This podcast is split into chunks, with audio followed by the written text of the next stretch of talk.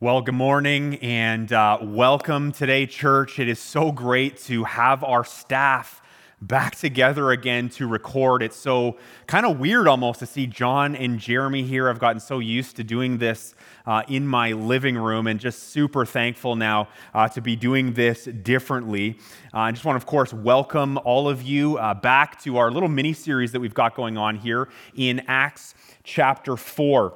It's been about how we as Christ followers can stand firm while being persecuted for being Christ followers.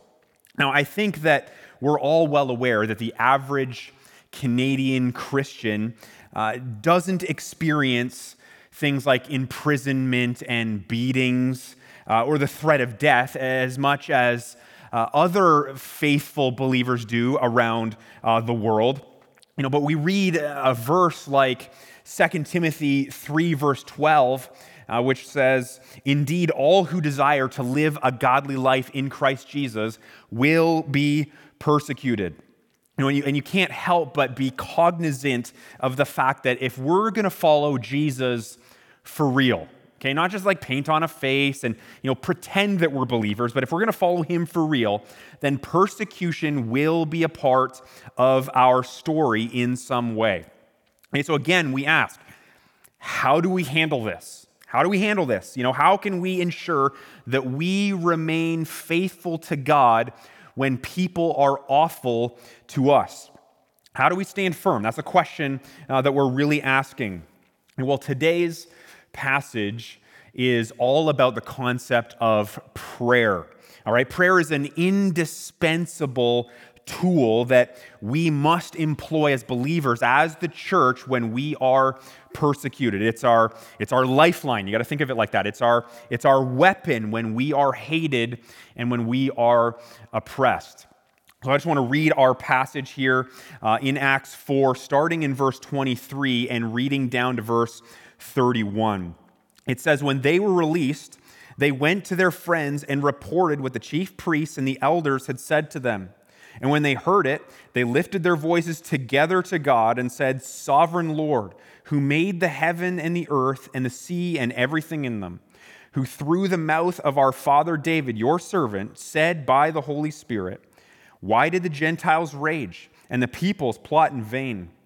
The kings of the earth set themselves, and the rulers were gathered together against the Lord and against his anointed. For truly in this city there were gathered together against your holy servant Jesus, whom you anointed, both Herod and Pontius Pilate, along with the Gentiles and the peoples of Israel, to do whatever your hand and your plan had predestined to take place. And now, Lord, look upon their threats and grant to your servants to continue to speak your word with all boldness while you stretch out your hand to heal, and signs and wonders are performed through the name of your holy servant Jesus. And when they had prayed, the place in which they were gathered together was shaken, and they were all filled with the Holy Spirit and continued to speak the word of God with boldness. Lord, we thank you so much for this passage, Lord. This whole chapter, it's just been a, a breath of fresh air to us, Lord, as we think about the, the, the fear involved with persecution, the pain involved with all of it. Lord, we confess that uh, now, when we face those things and when we face those things later on, Lord, we will absolutely need you. God, we will need your Holy Spirit. We will need your strength. Uh, we will need you to help us in every sense of that word uh, to be faithful, to, to honor you, to not back down, to not crumble and fall, but Lord, to stand firm. And so, would you help us to do that? Would you build up a church that is strong and mighty in the gospel of our Lord Jesus Christ, full of faith and full of joy, willing to go into the dark places, into the nitty gritty areas, and, and, and come face to face with whatever trouble might come? Uh, because we proclaim your word to the glory of Jesus Christ. Or would you do a work in us uh, here today? Uh, we pray all of these things in Jesus' name. Amen. Amen. Okay, well, uh, here we go. First thing, okay, how to stand firm when I am persecuted. And uh, the, the whole thing this morning is about prayer. Remember, we mentioned that, you know, how we're to prayerfully respond when the heat of persecution gets turned up, right? And, and the temperature just gets hotter for us. Uh, so, again, here's the first thing. We got five things today, but we're going to move very quickly uh, through all of them. So, I will prayerfully, first thing, rally together with my church community. A verse 23, take a look at this here with me. It says, When they were released, Okay, so you remember that the Sanhedrin, the, the religious council from last week, um, they had arrested Peter and John. They had, they had harassed them, they had threatened them, and then eventually released them due to their fear out of what the crowds might think. You know, well, we know that the crowds gonna love Peter and John, and, and they are praising God, and, and, and they're, you know, we don't want to offend them, we don't want to push them away because we, we have power over them, and we don't want to lose that. And so they felt like they had no other move to do other than to release Peter and John. Okay, so continue in verse 23. When they were released, Peter and John, they went to their friends, okay, and they reported to uh, what the chief priests and the elders had said to them. Verse 24, and when they heard it, they lifted their voices together to God. Okay, pause right there. Okay, pretty straightforward, I think. Peter and John, they are released and they go straight to their friends. In other words, they went to the other disciples. They went to their church, it says, and, and, and, and they relay the events that they had just experienced at the hands of the Sanhedrin. And their immediate reaction, it says, when they heard it, it was to, was to rally together and, and pray, to pray as a church community. It says that they lifted their voices together to God. I mean, what a powerful picture. What, what, what, an amazing model that that is for you and I of what should be our first move when we're persecuted. It's to pray. That, that is what we should go to. You notice a couple of things about the church's response here. Notice how their first instinct is not to uh, problem solve their way out of this. You know, we need to we need to put our heads together we need to strategize a, a, plan forward. That is our that is our first instinct. No, they, they don't do that. And, and it's not to say that that would be bad or wrong. I mean, we need to use the wisdom that God has given us. We need to look at the scriptures. We need to think through, you know, how to work our way forward and all of that. It's just to say that, that that's not their first instinct, okay? They, they pray. Neither is their first instinct to, to panic. Right? There's no you know, hand wringing. What are we going to do? They're, they're not giving into fear and, and, and shrinking back and just hiding away, you know, doing nothing, you know, screaming out for safety. It's not that. You know, they don't make any unwise or, or, or, foolish decisions in, in the heat of fear and panic that could negatively impact their situation any further. They don't do that, not at all. Neither do they vent about their situation. They're not bad mouthing you know, the, the chief priests and the elders. They don't take all of their anger to Facebook and some slander campaign. They're, they're not doing that uh, at all. No, they, they pray and, and they, they do it together. They do it together as a community of believers, which I think is just so significant. They, they recognize the, the strength in their numbers as they come together. They know that there's the encouragement and, and support and camaraderie that's found there as uh, a community, as, as a church, when they unify and they cooperate and they, they collaborate around the idea of prayer. And they put their heads, they put their hearts together, they just, they just go straight to the Lord. That's their, their go to move. It's their, it's their first line of defense, it's their first act of offense. It's just like we're going to pray. That's what we're going to do, guys. You know, as we deal with persecution maybe now, you know, or, or we receive more of it in the future, the degree to which we stand firm will be directly tied to the manner of our prayer. You know, will we, Redemption Church, will we lift our voices together to God, as it says here?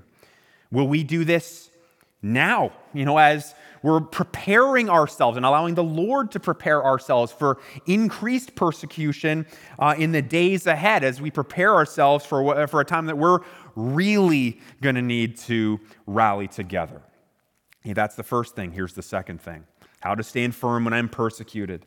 I will prayerfully find perspective in the sovereignty of God. I mean, how crucial is that for us? Take a look at verse 24 again. It says, When they heard it, they lifted their voices together to God, got it, and said this They said, Sovereign Lord, who made the heaven and the earth and the sea and everything in them.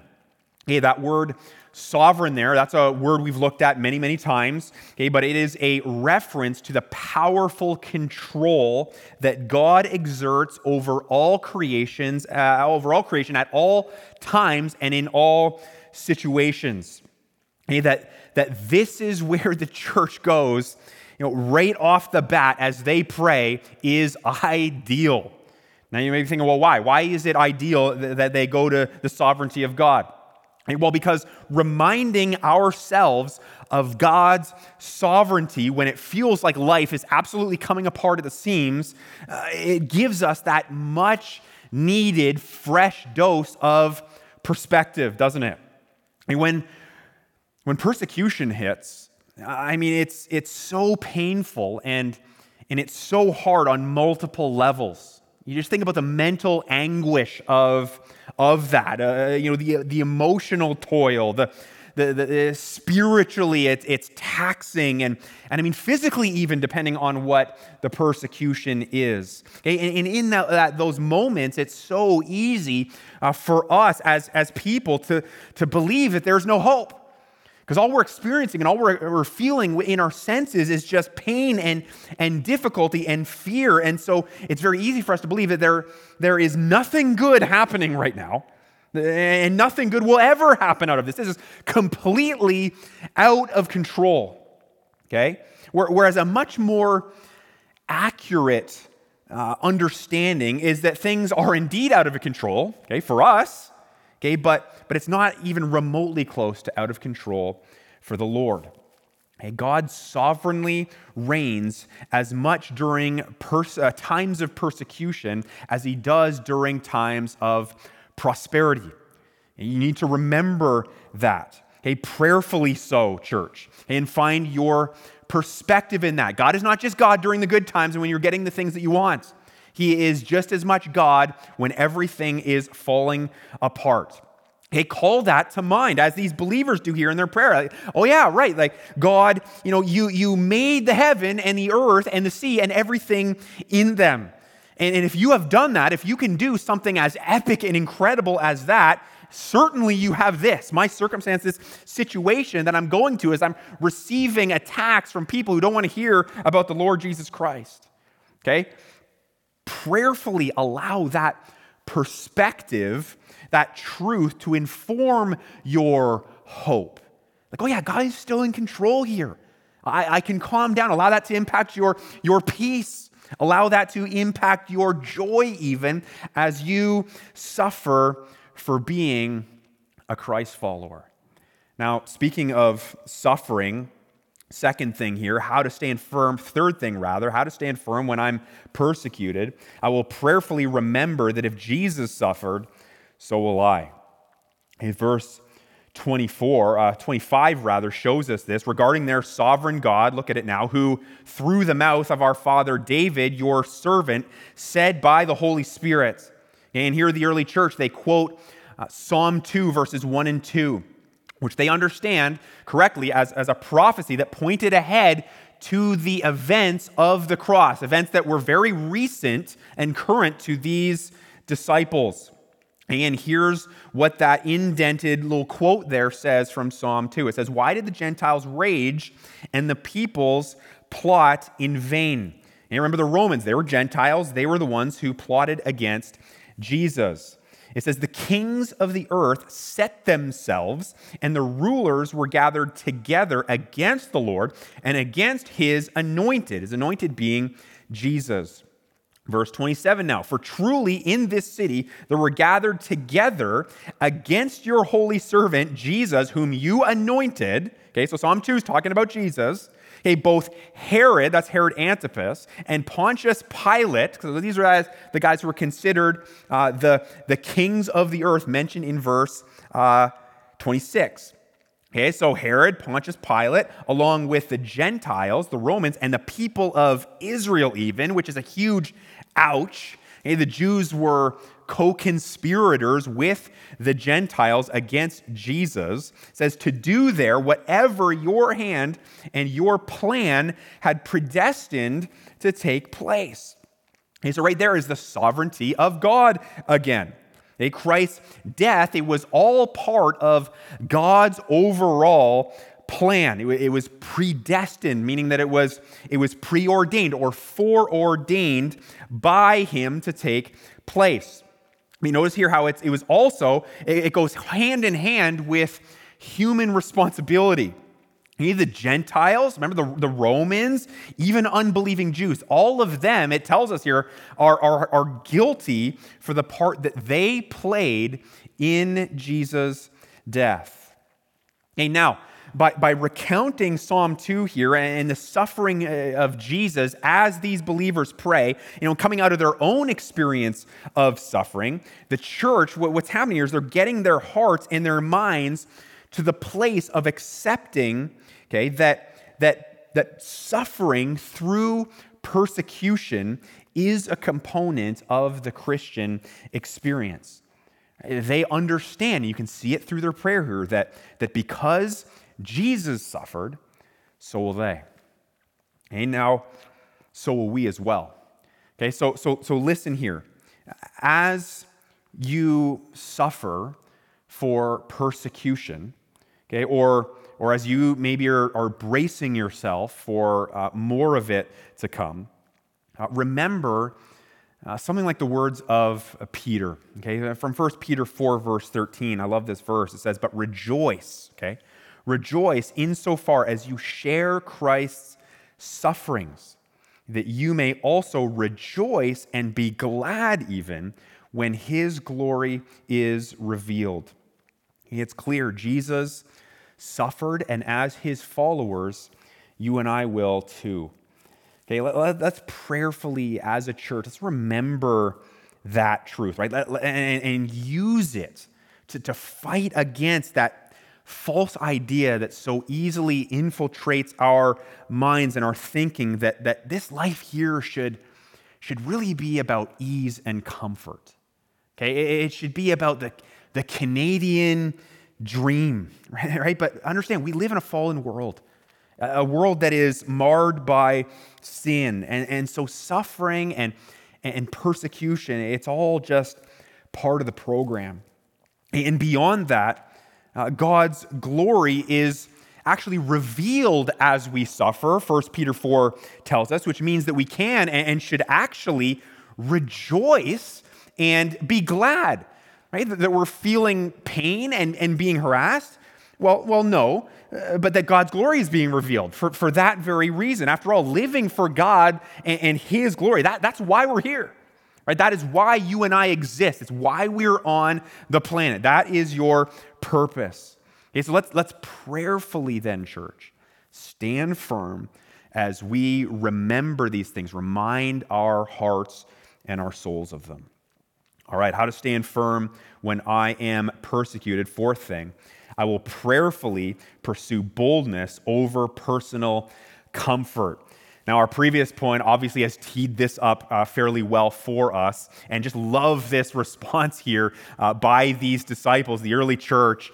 And it's a verse that I have, I have shared with you many, many times. Verse 29, look at this. It says, And now, Lord, look upon their threats Okay, the threats of the religious council towards Peter and John, obviously. Okay, look upon their threats and grant to your servants to continue to speak your word, that's the gospel, okay, with all boldness while you stretch out your hand to heal and signs and wonders are performed through the name of your holy servant Jesus. I mean, don't you just find that verse so inspiring? Right? I, I love it so much when, when these believers, their backs are against the wall and they're being pressed and they're being hated, they're being harassed, they're being arrested, they're being thrown in prison, all of that. They, they, notice they don't just run away. They don't say, okay, we're done. We can't handle any more of, of this. Right? They, they don't run towards whatever thing in their lives at that point would just make them feel more, more comfortable and safe. No, they're like, the gospel of Jesus Christ must continue to go forth. Right? It, it must. You know, this is what we have been tasked with by the Lord Jesus himself. This is the great commission to go and make disciples by proclaiming the gospel. Right? This is what we have to do. This is what we must do. This is our mandate, which means that letting, you know, or quitting or, or, or letting go of fear or letting fear rule us or, or, or pursuing comfort uh, above all else, like we're, we're just not going to go there. We're not going to chase after that. We will pray instead for Holy Spirit infused boldness into us to see this mission carried out. Okay, no matter the backlash that we get, no matter the personal cost to us. Incredible. I mean, that's, that's the word for it. And, and truthfully, the only right response whenever Christians are told to stop proclaiming Christ.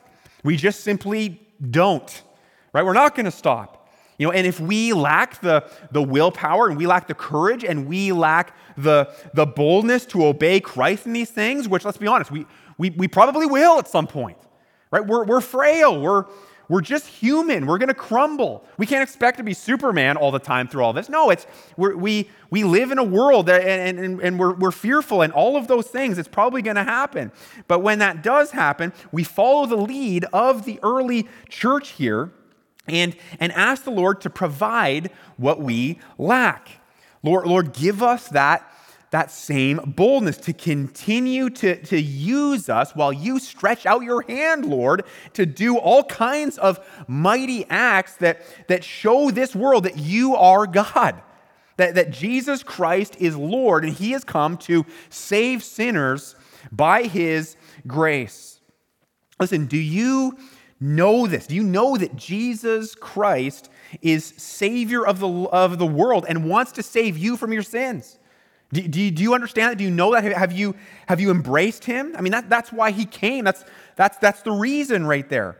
Have to understand that your sinfulness, it deserves punishment at the hands of your creator, of, of a holy and, and just God.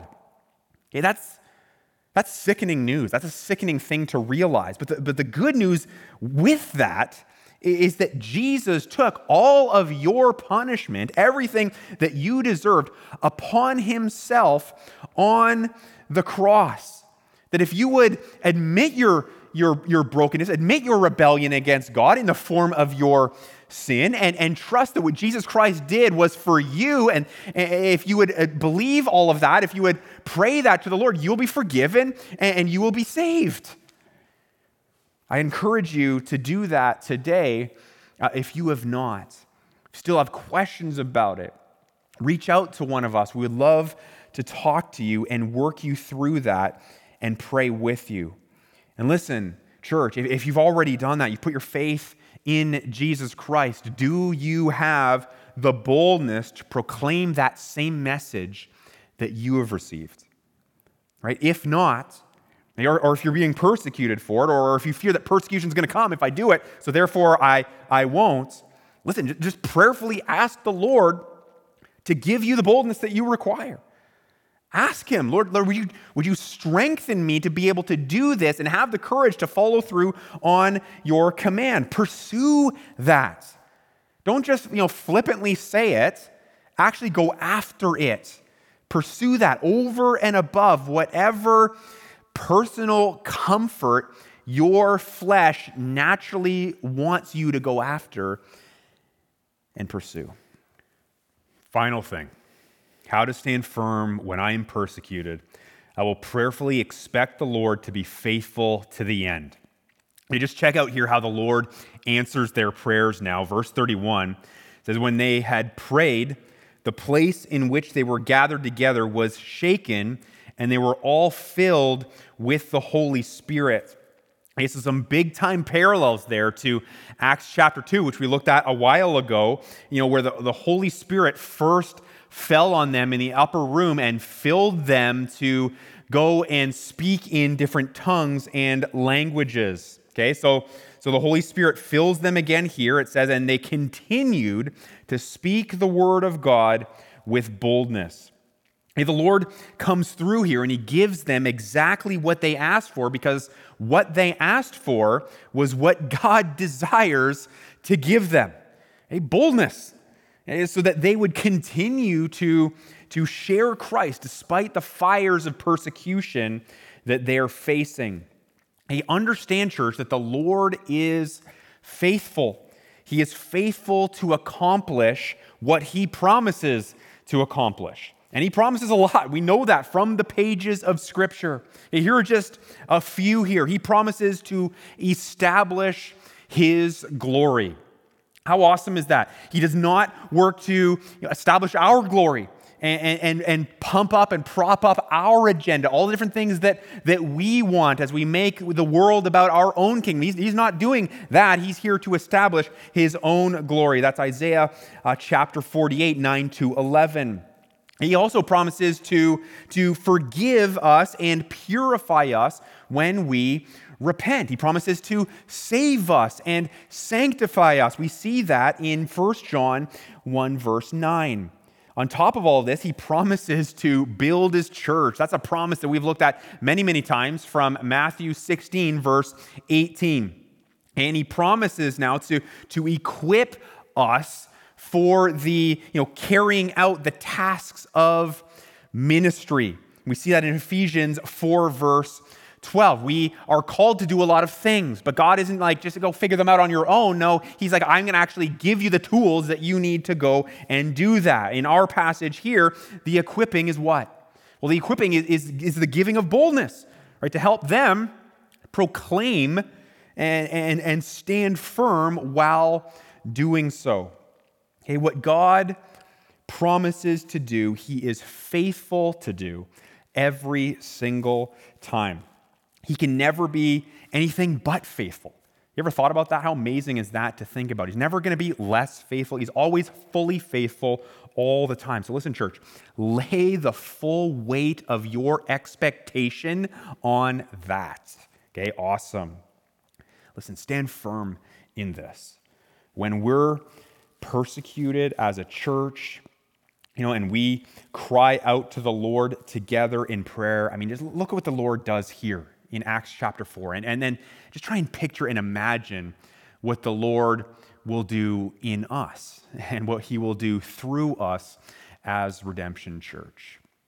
God, we thank you for uh, your word. We thank you for uh, this amazing chapter in the scriptures that so challenge us and and, fill us with joy and motivation to be faithful to you uh, when we are harassed, when we are abused, when we are treated terribly uh, for being followers of Jesus. Lord, I pray that we would stand firm. I pray that you would strengthen our, our weak ankles and our weak knees.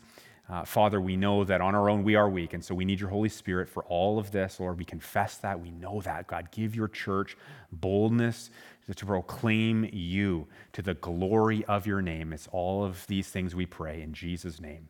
Amen.